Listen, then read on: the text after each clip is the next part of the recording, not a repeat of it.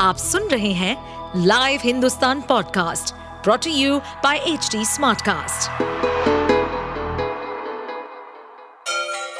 Ganga किनारे बसे राज्य उत्तर प्रदेश की खबरें पॉडकास्ट में आपका स्वागत है इस पॉडकास्ट में हम सुनेंगे छोटे शहर इटावा से लेकर राजधानी लखनऊ, चमड़े के शहर कानपुर और राम की नगरी अयोध्या जैसे सभी शहरों से जुड़ी राजनीति, विकास, मनोरंजन दल बदल फरेब और अपराध जगत की सभी खबरें अपने बयानों को लेकर अक्सर सुर्खियों में रहने वाले समाजवादी पार्टी के नेता, पूर्व मंत्री स्वामी प्रसाद मौर्य की बेटी और बदायूं से भाजपा सांसद संगमित्रा मौर्य भी विवादों में घिर गई हैं। एमपी एमएलए कोर्ट ने गवाहों और सबूतों के आधार पर धोखाधड़ी और बिना तलाक के दूसरी शादी करने के आरोप में संगमित्रा को 6 जनवरी 2024 को तलब किया है अदालत ने ये समन खुद को संगमित्रा मौर्य का पति होने का दावा करने वाले दीपक कुमार स्वर्णकार नाम के व्यक्ति की शिकायत पर जारी किया है।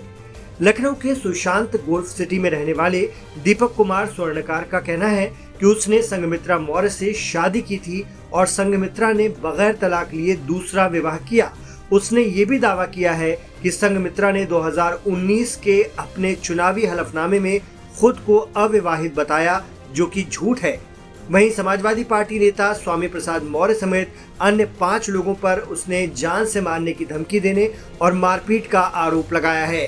कोर्ट ने संगमित्रा मौर्य के अलावा उनके पिता स्वामी प्रसाद मौर्य, माँ शिवा मौर्य, भाई उत्कृष्ट मौर्य, नीरज तिवारी सूर्य प्रकाश शुक्ला, उर्फ़ पिंटू शुक्ला और ऋतिक सिंह को मारपीट, जान से मारने की धमकी देने और आपराधिक साजिश की धाराओं का आरोपी बनाते हुए पेश होने के लिए सम्मन जारी किया है। दीपक स्वर्णकार का दावा है कि वो और संगमित्रा साल 2016 से लिव इन रिलेशन में रह रहे थे। संगमित्रा मौर्य और स्वामी प्रसाद मौर्य ने उसे बताया था कि संगमित्रा का पहले पति से तलाक हो चुका है। उसने 3 जनवरी 2019 को संगमित्रा से उनके घर में शादी की थी।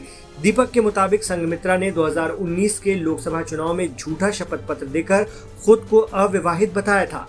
जबकि उनका अपने पहले पति से तलाक मई 2021 में हुआ था। दीपक का कहना है कि साल 2021 में जब मैंने विधि विधान से विवाह करने के लिए कहा तो स्वामी प्रसाद मौर्य ने मुझ पर कई जानलेवा हमला कराए।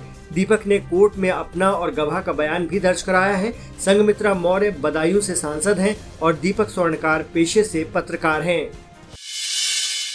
आप सुन रहे थे हमारे पॉडकास्ट उत्तर प्रदेश की खबरें। ऐसे ही अपराध जगत से जुड़ी, चुनौतियों से भरी राजनीति और विकास की खबरों जैसी अन्य जानकारी के लिए सुनते रहिए हमारे इस पॉडकास्ट को।